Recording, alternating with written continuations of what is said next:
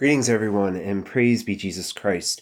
Before I jump into the liturgical celebration tonight, a word about today's date. Today is the feast of St. Joseph, and as you can see up here in the sanctuary, we have a brand new canvas, an image of St. Joseph that will be hung in our St. Joseph room. This morning at Mass, I blessed it and highlighted this terrific day that we celebrate the person and the presence of St. Joseph in the life of the Holy Family and in the life of the church and even our own families is so significant. It was nine years ago today that Pope Francis was installed as Pope. And on that day, in addition to paying his hotel bill and moving to Casa Santa Marta, he instituted that St. Joseph's name be included in every Mass, in the Eucharistic prayer. Prior to 2013, that was an option. Now it's no more because St. Joseph is so important. His protection, his intercession is so strong. We know that the difference a father makes in the life of a family. And what a difference St. Joseph made in the life of the Blessed Mother, in the life of the Lord eh, Jesus. And today on this feast, it would do us well to call to mind our fathers.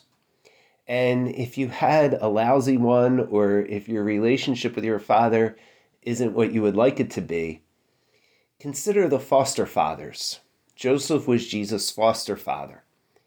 And the difference that even that can make in a life is huge. For myself, today I'm celebrating my own father. And if I could give a commercial, today our whole family gathered and we watched him become the national champion of powerlifting bench press. At 76 years old, he broke all the national records today. And I'm very proud of him. And it was a terrific day. The difference that a father can make. Of course, last week, as we began week two of Lent, we heard God the Father. We heard his voice in one of the few scenes of Scripture that allows us to hear it. We were on Mount Tabor, it was the celebration the scene of the transfiguration. And we heard him say, Here is my beloved Son, listen to him. This week, as we enter the third week of Lent, the scriptures today present us not with a scene in the life of Jesus, but rather, Jesus is giving us a parable. And in some ways, today's gospel, this third week of Lent, is about our life and to suffice it to say, our life, human life, is complicated. We don't always have answers. On the one hand, we know that our actions correspond to the fruits that we reap. We sow what we reap.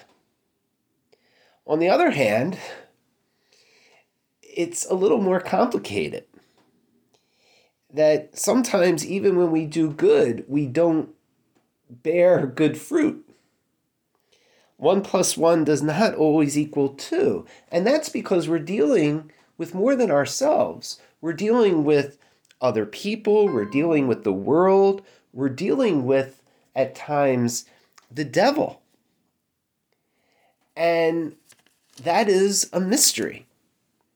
That's evident in the gospel this evening they come to Jesus with questions. Why did the tower fall on the people of Siloam?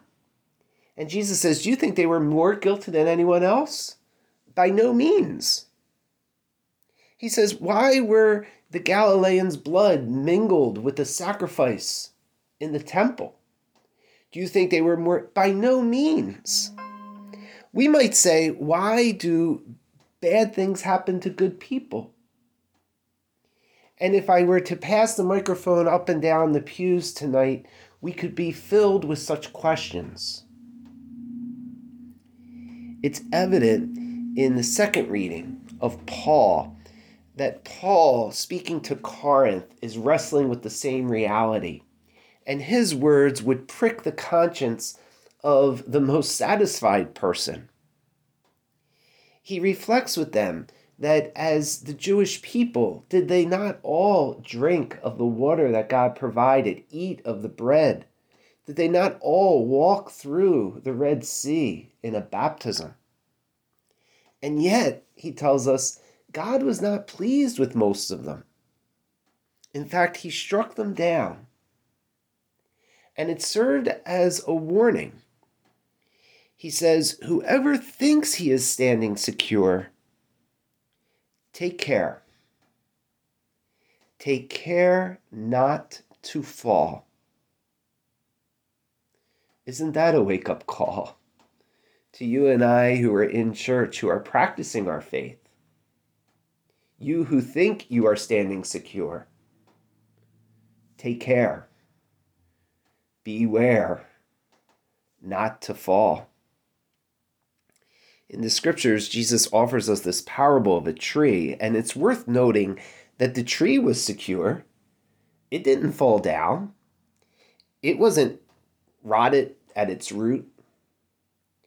And yet there was a problem. It did not bear fruit. And while the gardener would give it a second chance, there is an accounting time. There is a time of cutting down. In many ways, this tree represents our own lives. We know that we're not on this earth forever. And thank God for that. that would be terrible. There will be a moment when we will not be here and will be standing before God and in the light of all that He has done for us, in the light of His perfect love, we will be judged in how we loved, in what we gave to God. And so, this third week of Lent, a call for us to take care, to beware, to bear fruit.